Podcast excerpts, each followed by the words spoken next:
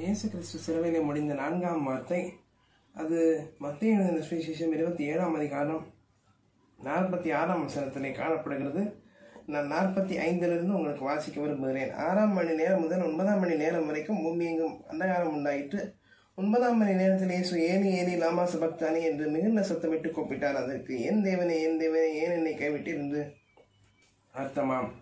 இந்த வசனத்தை நான் பார்க்கும்போது அது சங்கீதங்களின் புஸ்தகம் இருபத்தி இரண்டாம் அதிகாரம் முதல் வசனத்தின் முன்பகுதியிலேயும் காணப்படுகிறது. என் தேவனே என் தேவனை ஏன் என்னை கைவிட்டீர் என்று சொல்லிவிட்டு அதிலே பதினெட்டாம் வசனம் வரைக்கும் அவர் தாம் பட்ட நிந்- இயேசு கிறிஸ்து பட்ட நிந்தனைகள் நிந்தைகள் அதிலே கூறப்பட்டிருக்கிறது.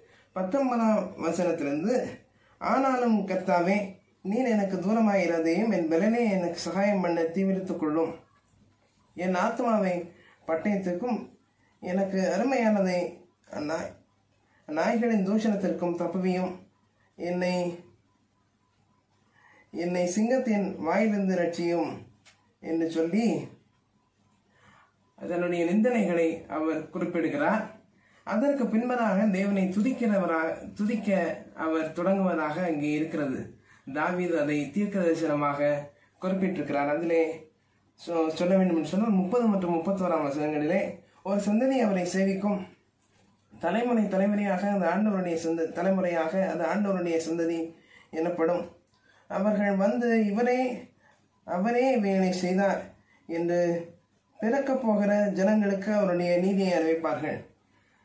நாம் இயேசு கிறிஸ்துவின் சிலுவை மரணத்தின் வழியாக நாமும் அவருடைய பிள்ளையாக மாறக்கூடிய வாய்ப்பு நமக்கு கிடைத்திருக்கிறது.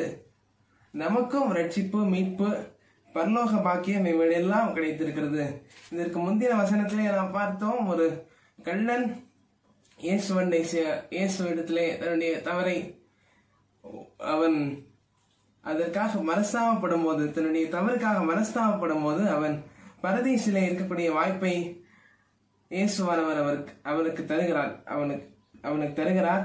அதற்கு பின்பதாக அதுக்கு அடுத்த வசனத்திலே இப்போ பார்த்தீங்கன்னா நம்ம எல்லாருக்குமே இந்த வாய்ப்பை நமக்கு தருகிறார். அப்படிப்பட்ட அன்பான தேவனை அன்பான கிறிஸ்துவை நாம் கொண்டவர்களாக இருக்கிறோம். கர்த்தர் தாமே இந்த வார்த்தைகளை ஆசீர்வதிப்பாராக.